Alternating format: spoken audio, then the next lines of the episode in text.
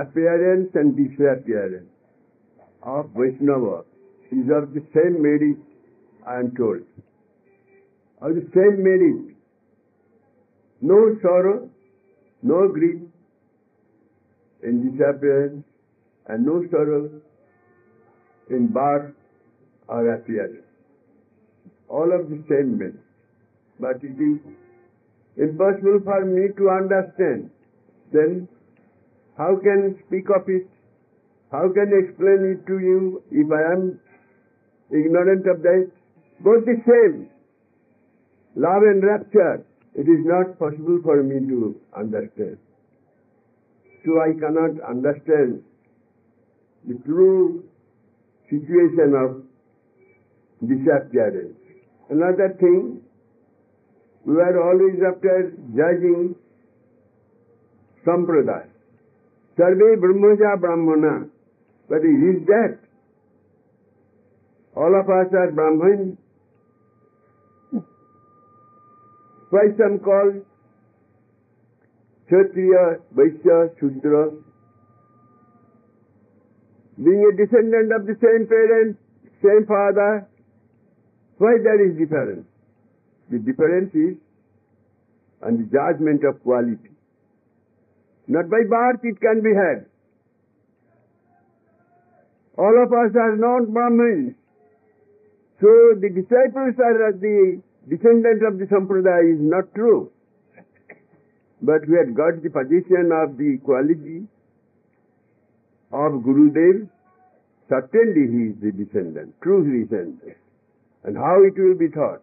It will not by accepting the mantra from the any disciple of the Gurudev. He cannot claim that I belong to that Sampradaya. We are trying to serve him, serve our divine master. But this service is not possible for a true devotee, a false devotee. But everyone should try to devote himself, his own self, or his all belongings. Who can devote everything of him is called true devotee. The more one wanting, the more shortage, the more we are remote from his service. So merely by accepting chant mantras from Gurudev is not the position, will not be the position of pure devotion. Everyone differs because difference is the nature of this universe and also in him. Not all of the same, all are not of the same merit. My divine master, everyone wants to praise his divine master. No one is willing to hear the fame of him. This is a qualification, good qualification for a disciple. There is no wrong in Gurudeva. But there are scriptures, Gururupi avaliptasya karja karja majanata utpata pratipannasya pudityago vidhyate. How it is possible? It is contradictory. Gururupi avaliptasya, why such order? Pudityago vidhyate.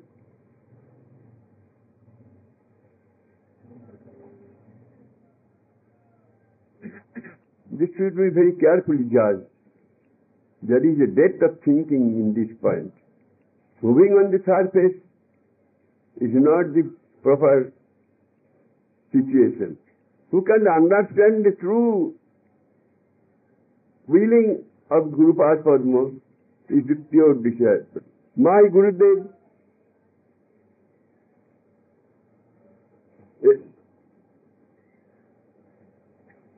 one example was, take my Gurudev. Ram তুমি কোথায় গিয়েছিলে?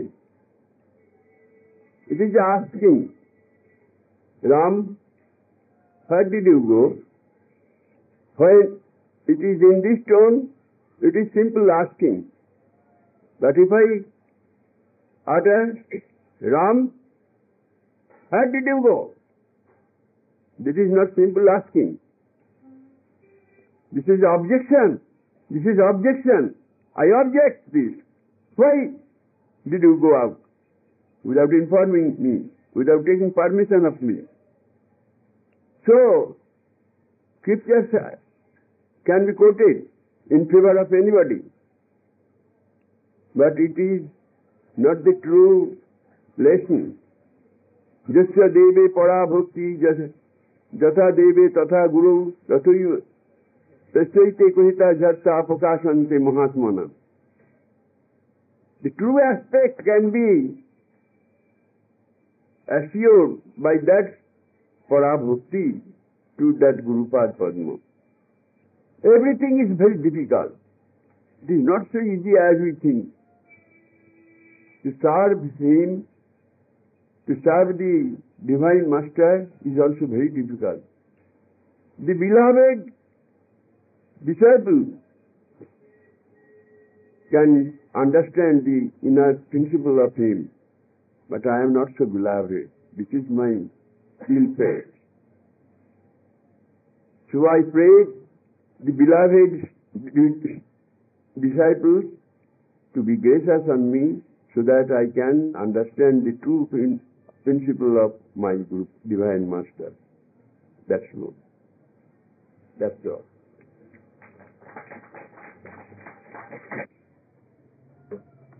Jnananjana salakaya chakshurunamilitam jena tasmai Shri Gurave Namaha. Vancha kalpatarubhyascha कृपासिन्धुभ्यैवच पतितानां पावनेभ्यो वैष्णवेभ्यो नमो महावदन्नाय कृष्णप्रेमप्रदायते कृष्णाय कृष्णचैतन्य नाम्ने गौरस्ते गुरवे गौरचन्द्राय राधिकायै तदालये कृष्णाय कृष्णभक्ताय तदभक्ताय नमो।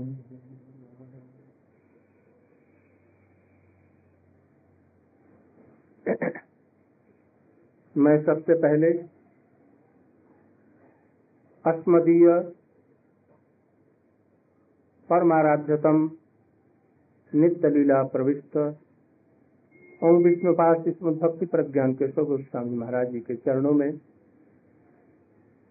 अपनी हृदय की अंतर हृदय की भावनाओं के साथ उनके चरण में पुष्पांजलि अर्पित कर रहा हूँ। I know here most of all you are English knowing persons, but also there are some persons, those who don't know English. So I want to tell in Hindi first then, and I request Srimad Ramachandra Prabhu to speak in Hindi, translate my person in Hindi, in English। तो मैं गुरुजी के संबंध में कुछ हिंदी में बोल पाई idea fully in English, so I am telling Hindi and he will translate. सवेरे हम लोगों ने गुरुजी के संबंध में हम लोगों ने कुछ बतलाया। अभी समय कम है, टाइम इज शॉर्ट, समय कम है। गुरुजी का अभी अर्चन हो जा रहा है और अभी ठाकुर जी को भी भोग लगेगा, इधर देरी न हो जाए इसलिए मैं संक्षेप में कुछ कहूंगा। I will tell very shortly because time, not so much time. अभी गुरु जी के चरण में हम लोग पुष्पांजलि भी देंगे।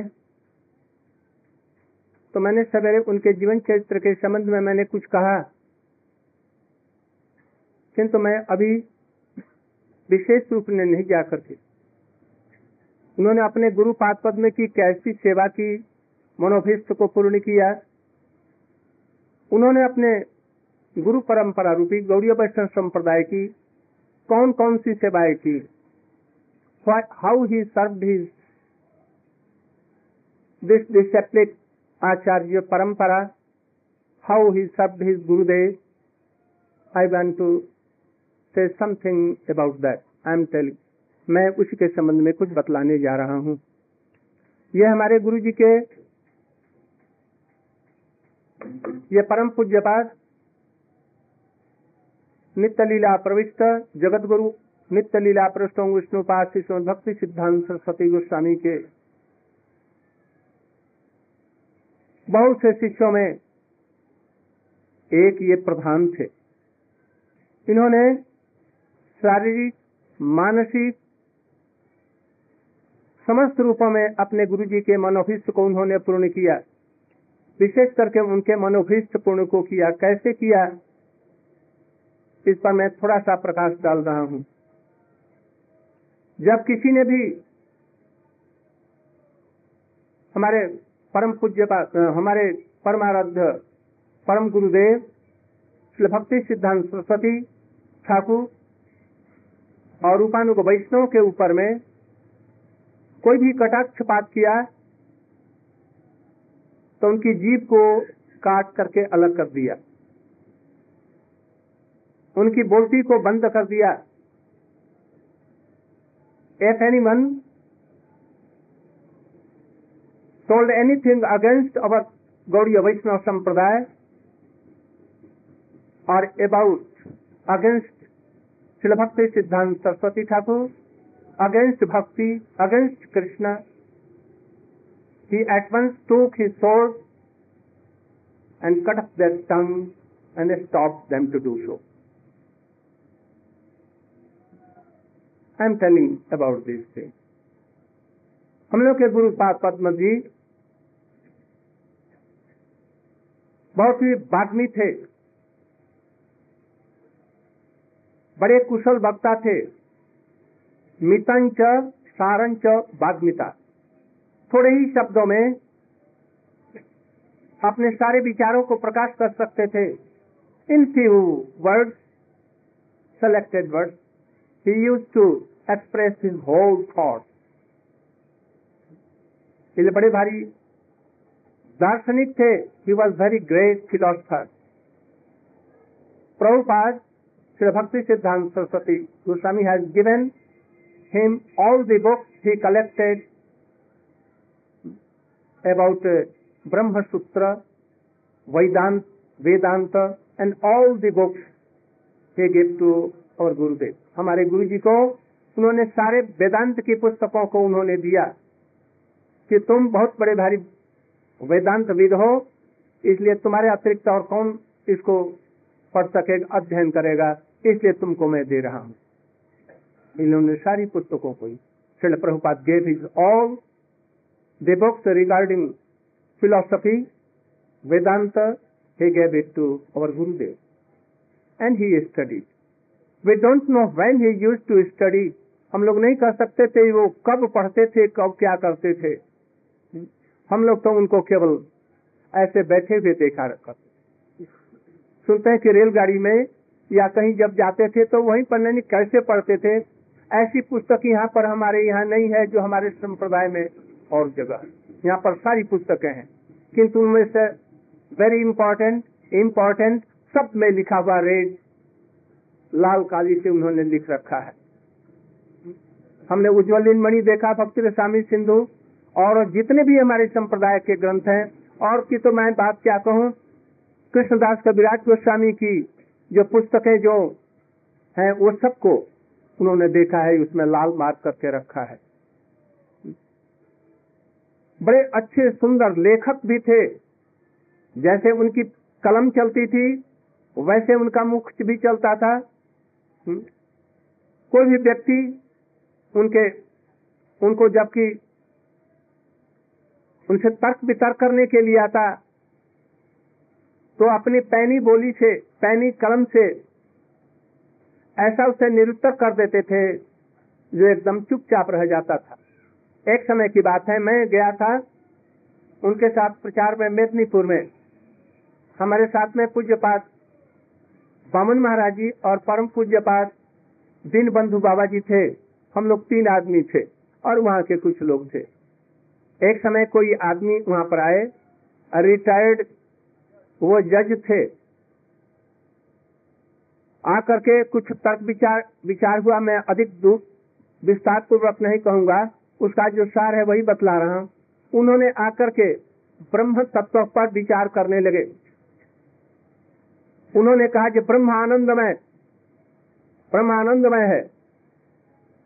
उन्होंने गुरुजी ने उत्तर दिया, हमारा वैदिक ब्रह्मवाद और आधुनिक शंकर के द्वारा प्रचारित अद्वैतवाद एक नहीं है, मायावाद एक नहीं है। वेदांत में और हमारा वेदों में, उपनिषदों में जिस ब्रह्म की स्थापना की गई है वो तो ब्रह्म की अंगी कांति है अथवा ज्ञान है, वो भी परवर्टेड रिफ्लेक्शन ऑफ नॉलेज है, यथार्थ में ज्ञान नहीं है। शंकराचार्य जी ने जो कुछ कहा, what Shankaracharya has told about अद्वैत वाद और मायावाद, quite false everything. It is not Vedic ब्रह्मवाद। ब्रह्मवाद उन्होंने कहा कि ब्रह्मानंदवाद तुम क्यों कह रहे हो, क्यों कह रहे हो? यदि ब्रह्म निर्विशेष है, ब्रह्म का रूप कोई नहीं है, ब्रह्म को कोई ज्ञान नहीं है, निर्विशेष अरूप निर्गुण निरंजन अनादि निशक्ति निर्गुण तुम कह रहा है, तो ब्रह्म परम कैसे आनंदमय हुआ? हम कहते कि वो पाषाणमय और दुर्गंधमय है। He is like stool, not आनंदमय। Civil theory, very good point. He tried hard so much, उसने बहुत ही चेष्टा की। ये ब्रह्म आनंदमय है। गुरु जी ने कहा तुम आनंद किस लिए कह रहे हो? यदि कोई मधु है और मधु में चींटी उसको चखने के लिए गई और उसी में लटपट होकर मर करके उसी में मधु ही बन गई, तो फिर मधु का साधन नहीं कर सकती। और वो चींटी फिर आकर के नहीं कहेगी ये मधु खूब टेस्टफुल और मधुर है।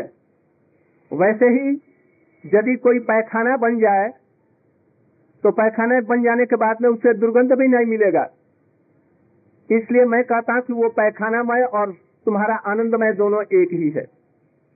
हजार चेष्टा किया उसको साबित करने के लिए जब ब्रह्म आनंदमय है, किसी प्रकार से वो साबित नहीं कर सका।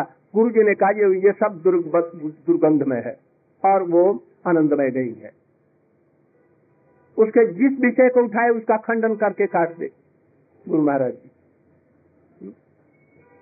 जब वो निशक्ति था और उन्होंने कहा तुम कहते कुछ सर्वम खलिदम ब्रह्म, यह गलत है तुम्हारा कहना। क्यों?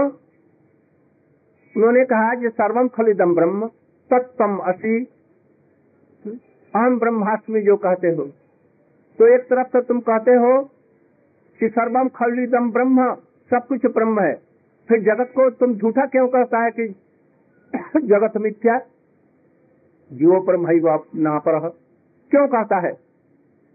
यदि सभी कुछ ब्रह्म है, जो कुछ हम देखते हैं, तो ये मिथ्या कैसा हो गया? एक भी उत्तर नहीं दे सका, लौट करके चला गया। इस तरह से हम देखते हैं कि एक बार कैसे संप्रदाय की रक्षा की गुरुजी ने। निम्बार्क संप्रदाय के यहाँ एक व्यक्ति ने लिखा, उसके जो विद्वान है अब तो वो रहे नहीं, उन्होंने लिखा चैतन्य महाप्रभु केशव काश्मीरी के शिष्य थे। Any person devotee of Nimbarka Sampradaya. He wrote in his paper, magazine, that Chaitanya Mahaprabhu was the disciple of Kesava Kashmiri. उन्होंने कहा, गुरु महाराज जी इसको सुन करके बड़े क्रोधित हो गए और साथ ही साथ उन्होंने मुझको कहा कलम उठाओ, और हमको उन्होंने डिक्टेशन आरंभ दिया। उन्होंने कहा कि जगत में निम्बार्क नाम का कोई व्यक्ति नहीं था, ये झूठा कल्पित निम्बार्क है,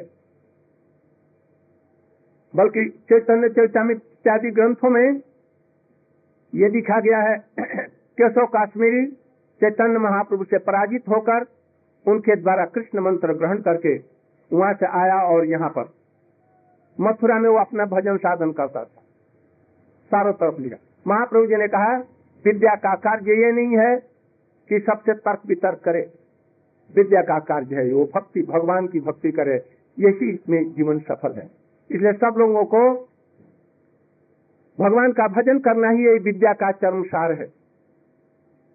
उन्होंने कहा ये निम्बार्क नाम का कोई संप्रदाय नहीं, और किसी व्यक्ति ने अपने भाष्य में या कहीं भी निम्बार्क शब्द का कहीं प्रयोग नहीं किया है, उनका कोई वेदांत का ग्रंथ नहीं है।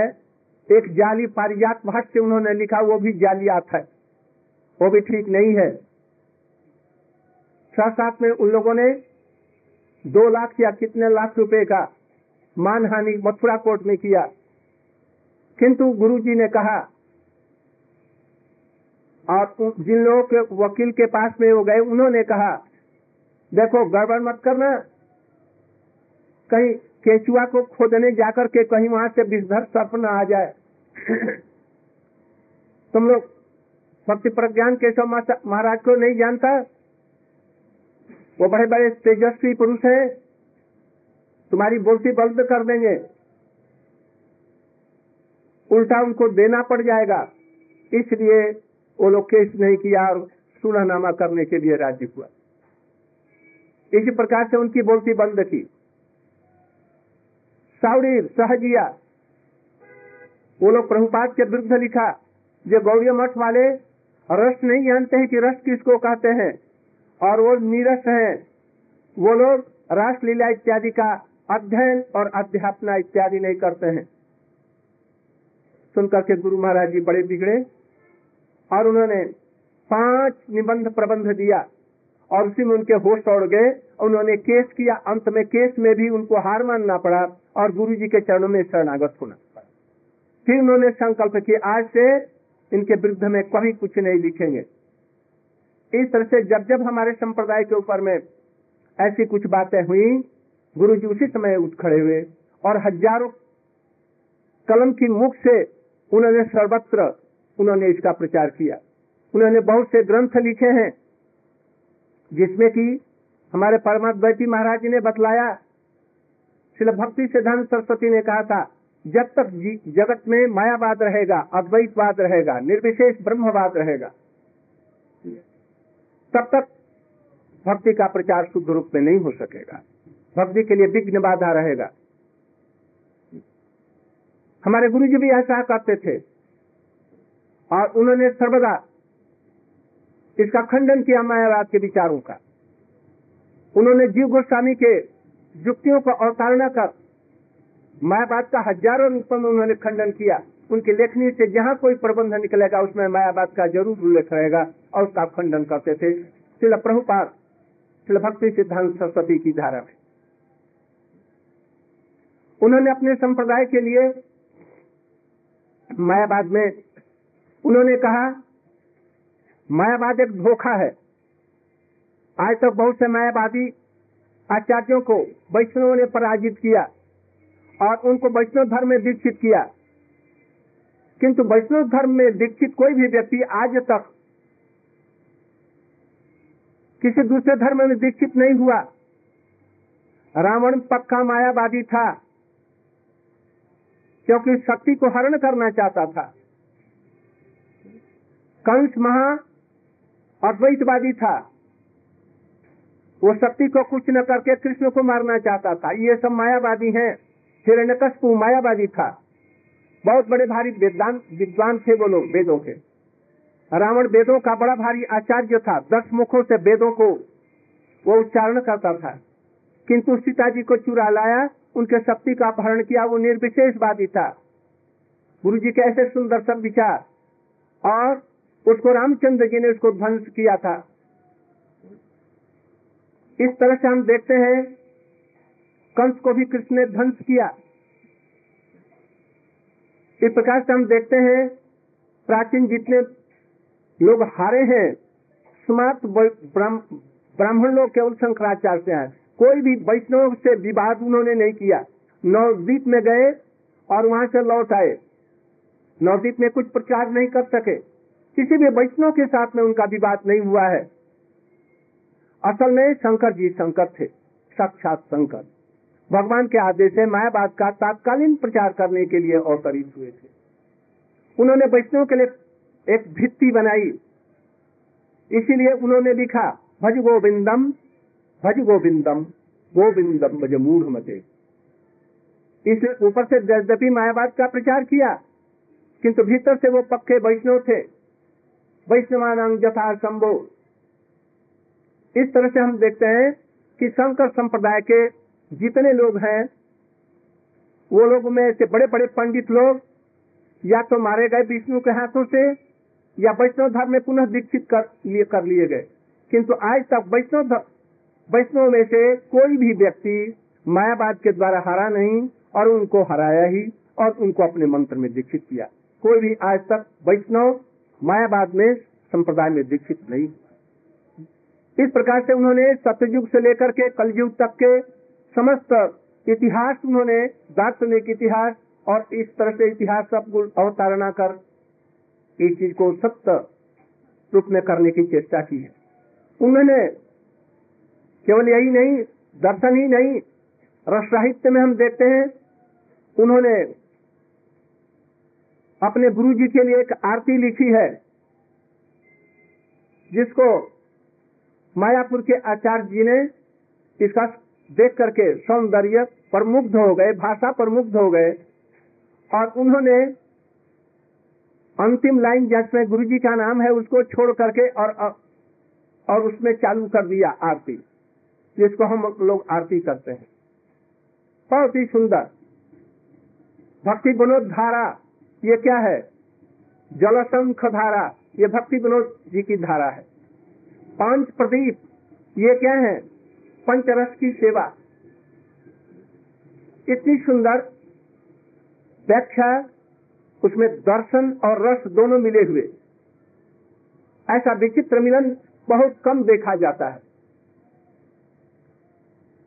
उन्होंने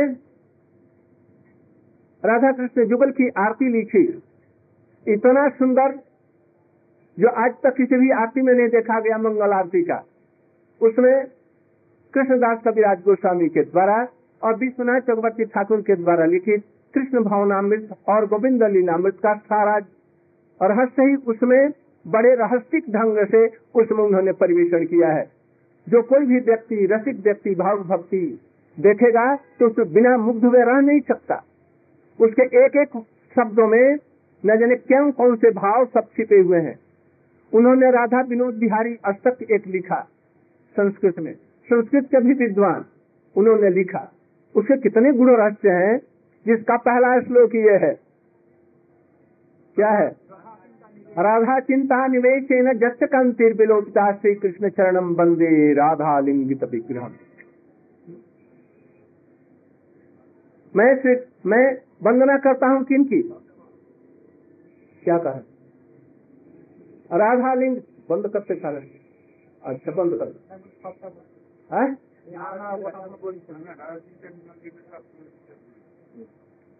राधा चिंता निवेशेन जस्य कांतिर विलोकिता श्री कृष्ण चरणम वंदे राधा लिंगित विग्रहम। फर्स्ट इसका ये श्लोक है, उसके बाद में दूसरा बतला रहे हैं। मैं राधा लिंगित विग्रह को मैं प्रणाम कर रहा हूँ, क्योंकि इसमें एक नीत भाव है। कृष्ण क्या? राधा चिंता निवेशेन। सब लोग ये जानते हैं कि कृष्ण हमारे आराध्य हैं। कृष्ण के विरह में गोपियां रोती और तड़पती हुई उनको खोजती हैं। चैतन्य महाप्रभु जी की धारा का यह विचार नहीं है। कृष्णचंद्र स्वयं राधा जी के लिए ढूंढे और उनके लिए रोज ओ राधिके तुम कहाँ हो। इसलिए कृष्ण राधा की चिंता में निमग्न होकर के अपने श्यामल कांति को छोड़कर के गौर कांति के द्वारा आच्छादित हो गए। ऐसे जो आच्छादित जो कृष्ण है, राधा अलिंगित जो विग्रह है, ऐसे कृष्ण को मैं प्रणाम करता हूँ। दूसरा उसका ये है क्या भेदा भेद प्रकाशकम, मुझे याद नहीं तो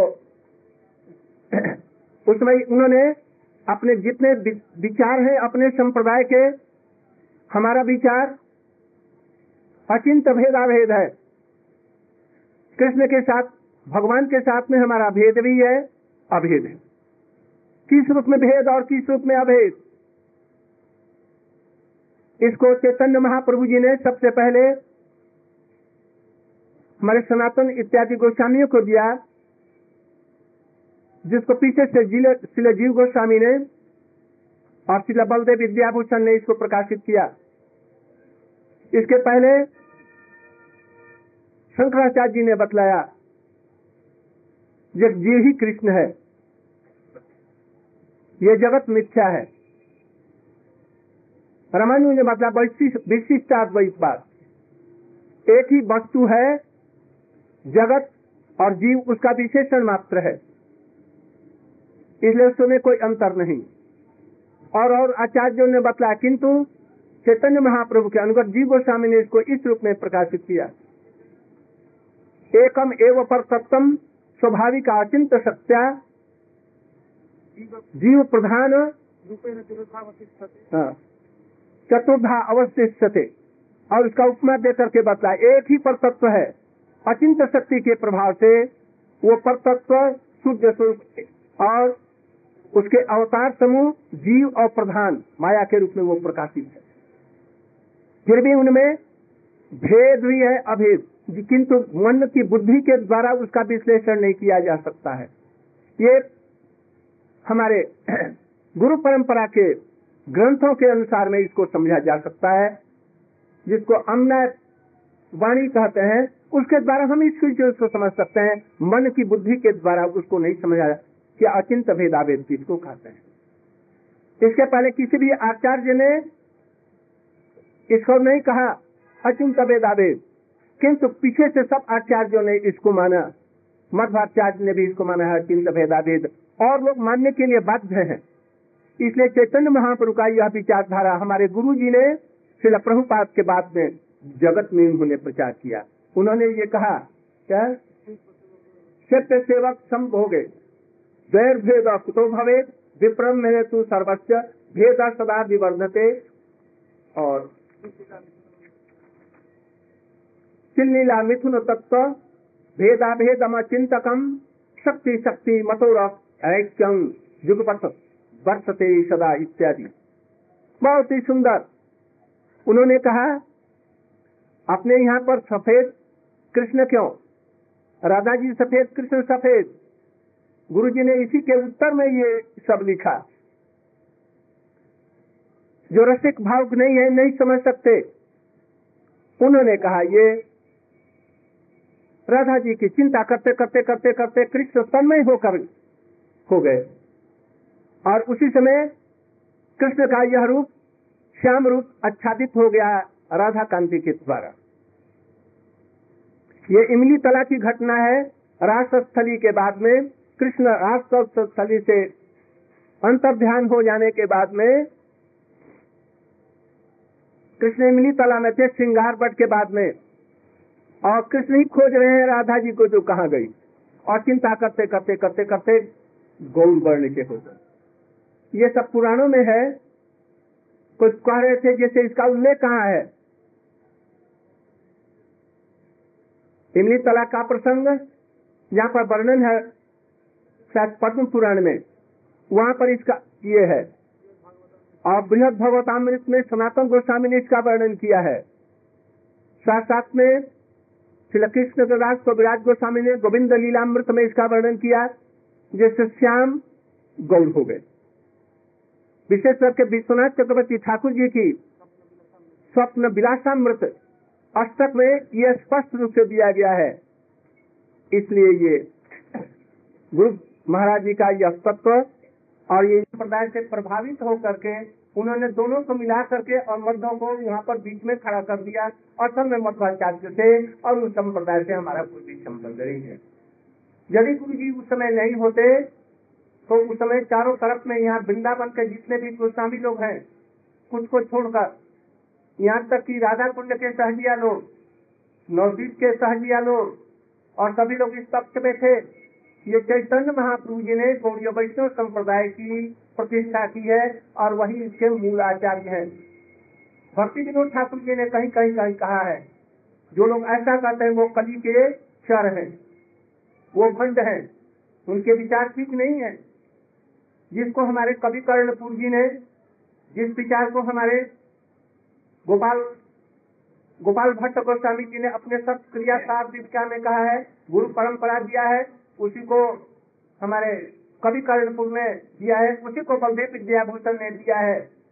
विशेष करके जीव गोस्वामी ने अपने संदर्भ में इस चीज को स्थापना की, विपृष्ठ वैष्णव इत्यादि के द्वारा नाम लेकर के परंपरा के द्वारा मध्व और उनकी परंपरा के जब व्यास राय व्यास तीर्थ सबका नाम देकर के कहा कि हम लोग के अंगत है, उनके विचारों को हम ग्रहण करते हैं।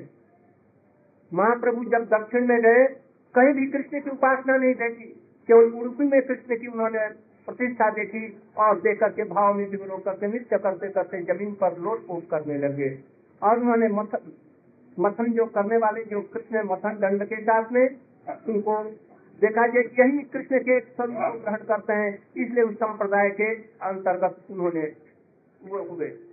ये बाई चांस नहीं, मध्वाचार्य माधवेंद्र पुरी पाठ, ईश्वर पुरी पाठ और इसके बाद में अद्वैताचार्य जी, नित्यानंद प्रभु जी और सब जितने भी हैं, जितने भी पूरी लोग हैं, ये सब उसी के अंतर्गत हैं, उसी संप्रदाय के अंतर्गत। अद्वैताचार्य भी ईश्वर पुरी पाठ जी के, मध्वाचार्य माधवेंद्र पुरी पाठ के शिष्य हैं।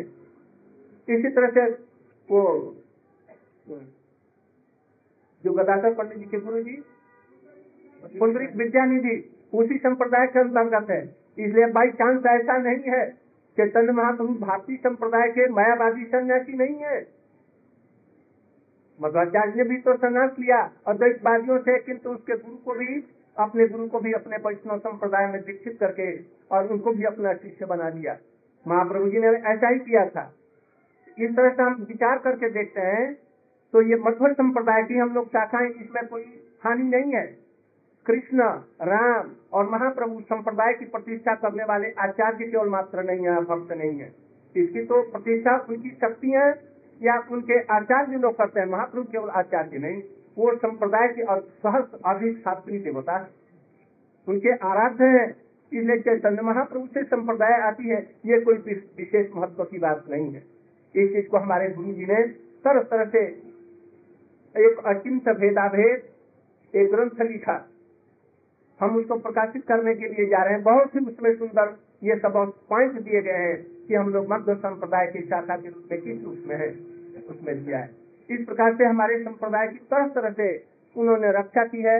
हम उनके चरणों में आज सत बार दंड प्रणति करते हैं, उनके चरणों में पुष्पांजलि अर्पित करते हैं।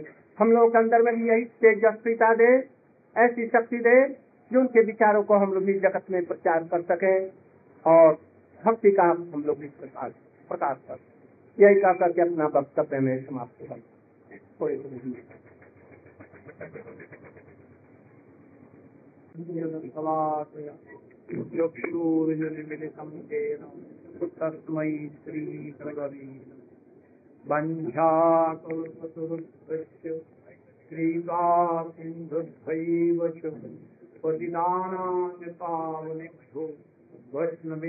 कर।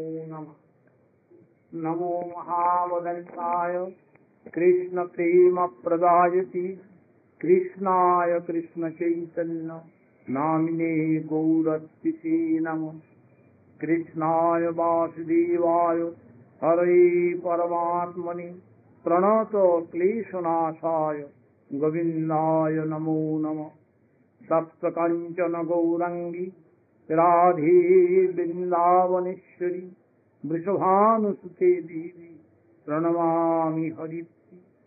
वृंदाई तुलसी दिव्य प्रियाई केशवश्च विष्णु भक्ति प्रदे देवी सत्यवत्यै नमो नमः। सर्वाग्रे पतितपावन परमारक्षतम श्री गुरुवारोहित। आज जो महापुरुष का तिरोभाव तिथि, उन्होंने हमारा शिक्षा गुरु नित्य विष्णुवासमापति प्रज्ञा के अब तक उनका बारे में आप लोग श्रवण किया।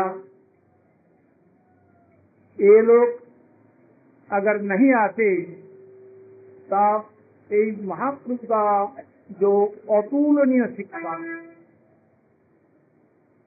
महाप्रभु का जो महावदन्यता ये जगत में किसी को मालूम नहीं पड़ता। ये लोग जब प्रचार किया था, एक तरफ से नहीं चारों ओर से विरोध किया था। ऐसे कि गौड़ीय मठ को कोई मकान भी किराया नहीं देना, इसमें भी किया था। गौड़ीय मठ का नवद्वीप धाम परिक्रमा, इसको भी बाधा दिया। गौड़ीय मठ जो कहते हैं भगवान का विग्रह दिखाकर पैसा नहीं लेना, इसलिए गौड़ीय मठ का विरोध सब करने लगे। लेकिन तमाम विरोध को ये लोग चारों सब आक्रमण को खत्म कर दिया। एक नहीं, विभिन्न भाषा में पत्रिका में प्रचार द्वारा विभिन्न रूप से ये प्रचार करके एक गौड़ीय मठ को स्थापन किया। महाप्रभु को शुद्ध विचारधारा को जगत में स्थापन किया। स्थापन सिर्फ इतना ही नहीं, इसमें भी तय किया कि कहाँ कहाँ कितना बड़ा विद्वान, ये सब को जवान बंद कर दिया।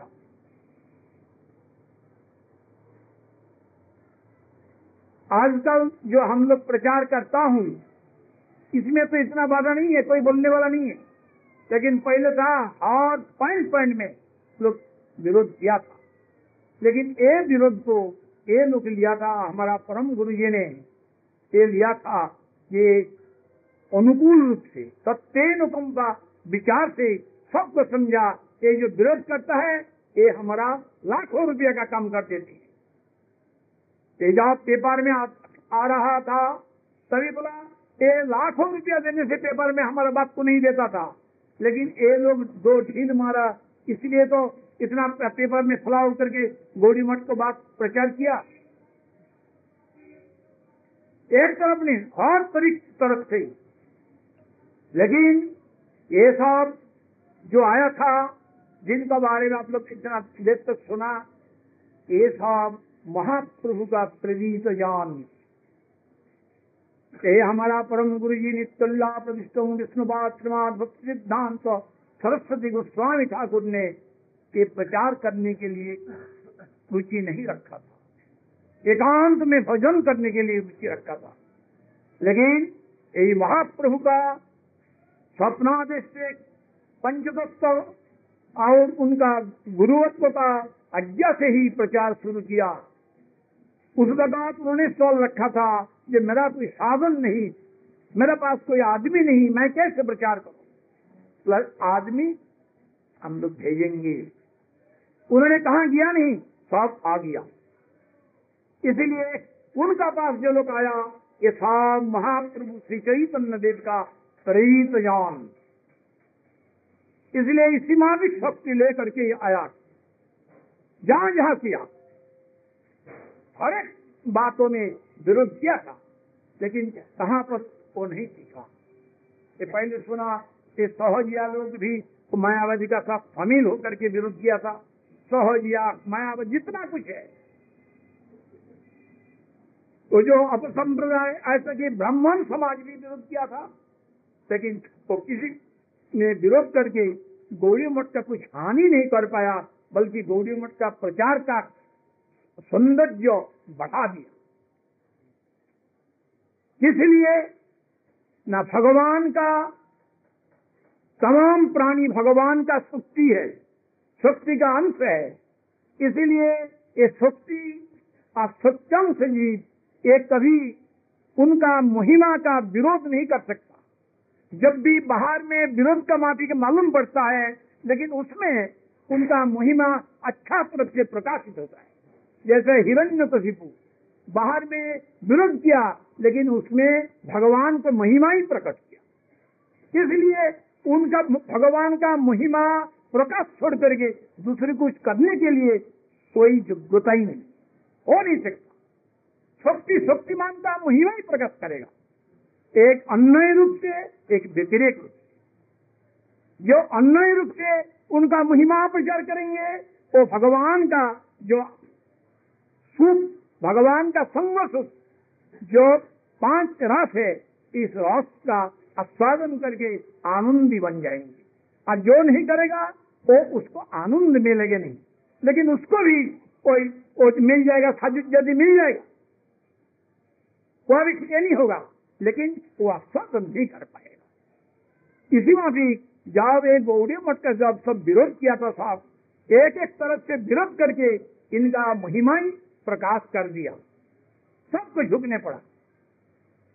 सोकल वैष्णव भी विरोध किया था, ये गौड़िया मठ में जो संन्यास देते हैं ये तो संन्यास नहीं है,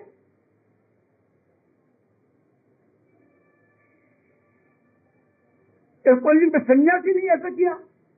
उनको भी लेट करके ऐसा कर दिया, उनको भी कोर्ट में जाकर के अंडरटेकिंग देने पड़ा, माफी मांगने पड़ा। इस माफी एक गौड़िया मठ ये साफ किया। इसलिए एक भगवान के लिए भक्ति का 64 किस्म का अंग है। इसमें एक है कृष्णार्थे कील चेष्टा, भगवान के लिए वकील चेष्टा।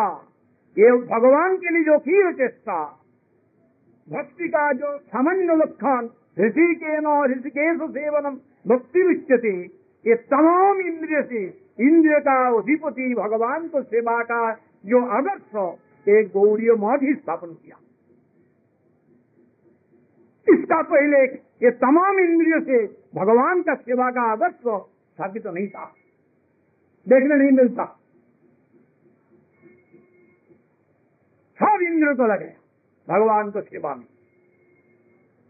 नरोत्तम ठाकुर उनका प्रचार में ही बोला, उन्होंने भी कीर्तन में बताया, काम कृष्ण परमार्पणी क्रोध भक्त देशी जनी लोभ साधु संगे हरि कथा। विचार देखा ऐसा ऐसा, लेकिन ये गौड़ीय मठ आचरण करके इस तमाम को जवान बंद करके ये महाप्रभु का असमर्थ विचार जगत में स्थापन किया। और यही विचार स्थापन करने के लिए यही सब महापुरुष एक एक दिक्पाल था। ऐसा कि जब ये चांद का जी जो महाप्रभु का भक्त बना था, उनका जो समाधि उनको लिए भी विरोध किया था, लेकिन उनको भी ऐसा हाल हुआ आइंदा में कैद में जाने पड़ेगा। लेकिन हमारा परम गुरु जी ने ये मौत से ही उनका तरफ से मामला करके उनको छोड़ा दिया। इसका क्या साबुत किया है लोग, ये जगत का किसी का प्रति गौड़ीय मठ का विद्वेष नहीं है। एक तमाम प्राणियों को सुधार के उनका मंगल के लिए विधान किया, अर्थात साधु का जो लक्षण, साधु का जो लोग दयालु, ये दयालु साधु के अंदर में ये लोग स्थापन किया। विरोध करके भी विरोधी को भी दया कर दिया। इसमें भी ये लोग करते, इसमें से इन्होंने अग्रणी की वही जो हुआ था, इस तमाम के बाद इन्होंने किया। इसमें ये नहीं, देखने में तो ऐसा था बाहर के विचार में दुर्बल है, लेकिन एकदम शेर कमाती ताकत, जहां विरोध है वहीं सबसे आगे है। इसलिए ना हमारा सिद्ध वस्तु इनको लिए जो कुछ करना इसके लिए तैयार। शुद्ध विचारधारा का कोई विरोध करे, जीव का प्रति विरोध नहीं है, उनका जो विचारधारा इनको शोधन करने के लिए ये पहुंची एक वैशिष्ट है। जगत का आदमी वो क्या करता है, विरोध करता है विरोध के लिए, ये लोग उसके लिए नहीं, विरोध विरोध क्या है उनका मंगल के लिए, ये देखना। इसलिए एक गौड़ीय मठ जो लोग उनका विरोध किया ये भी वैशिष्ट करना है, उनको सुधारने के लिए, उनको विरोध के लिए विरोध नहीं, सुधारने के लिए, कल्याण के लिए। इसलिए ना ये जब तक जीव भगवान का तरफ नहीं जाएगा तब तक ये चतुर्दश ब्रह्मांड में भटकते ही रहेगा, इसका कभी मंगल नहीं होगा।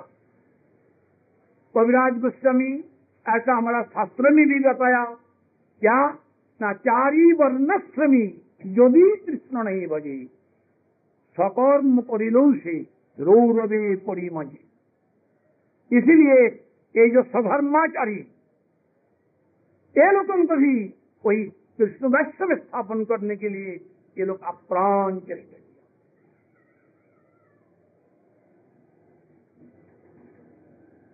अवश्य इस माध्यम चोर चोरी करता है,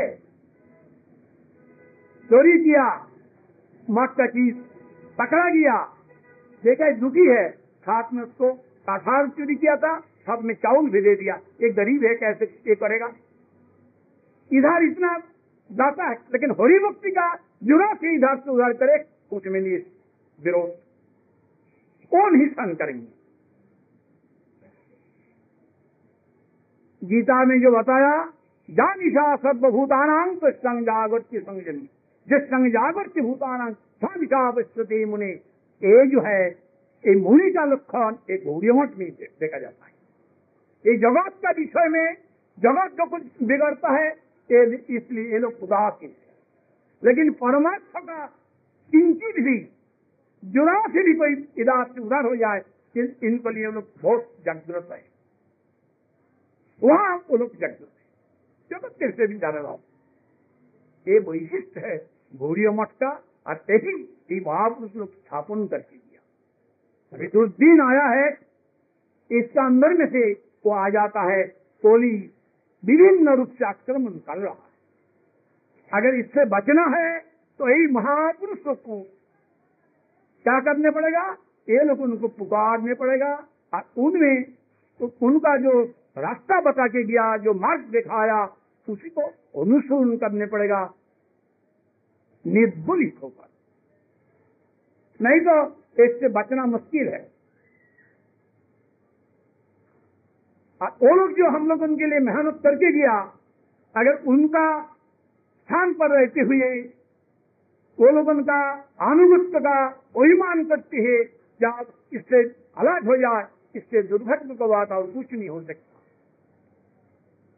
इसलिए जैसे ये लोग उनको स्मरण करेंगे, ये लोग उनका कृपा प्रार्थना करेंगे, साथ ही साथ ये लोग उनका जो उपदेश जो लेख इसको पालन करने के लिए भी कोशिश करेंगे।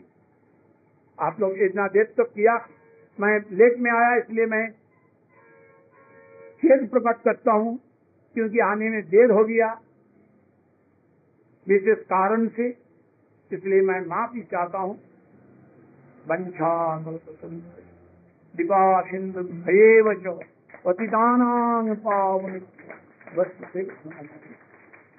अभी हम लोग पुष्पांजलि देने जाएंगे। Now we are going to give Puspanjali there. Puri Maharaj is there. But पीछे हम लोग सुनेंगे, और महाराज जी का जो भाषण बहुत साल का बीत हुआ, we will translate in evening for all.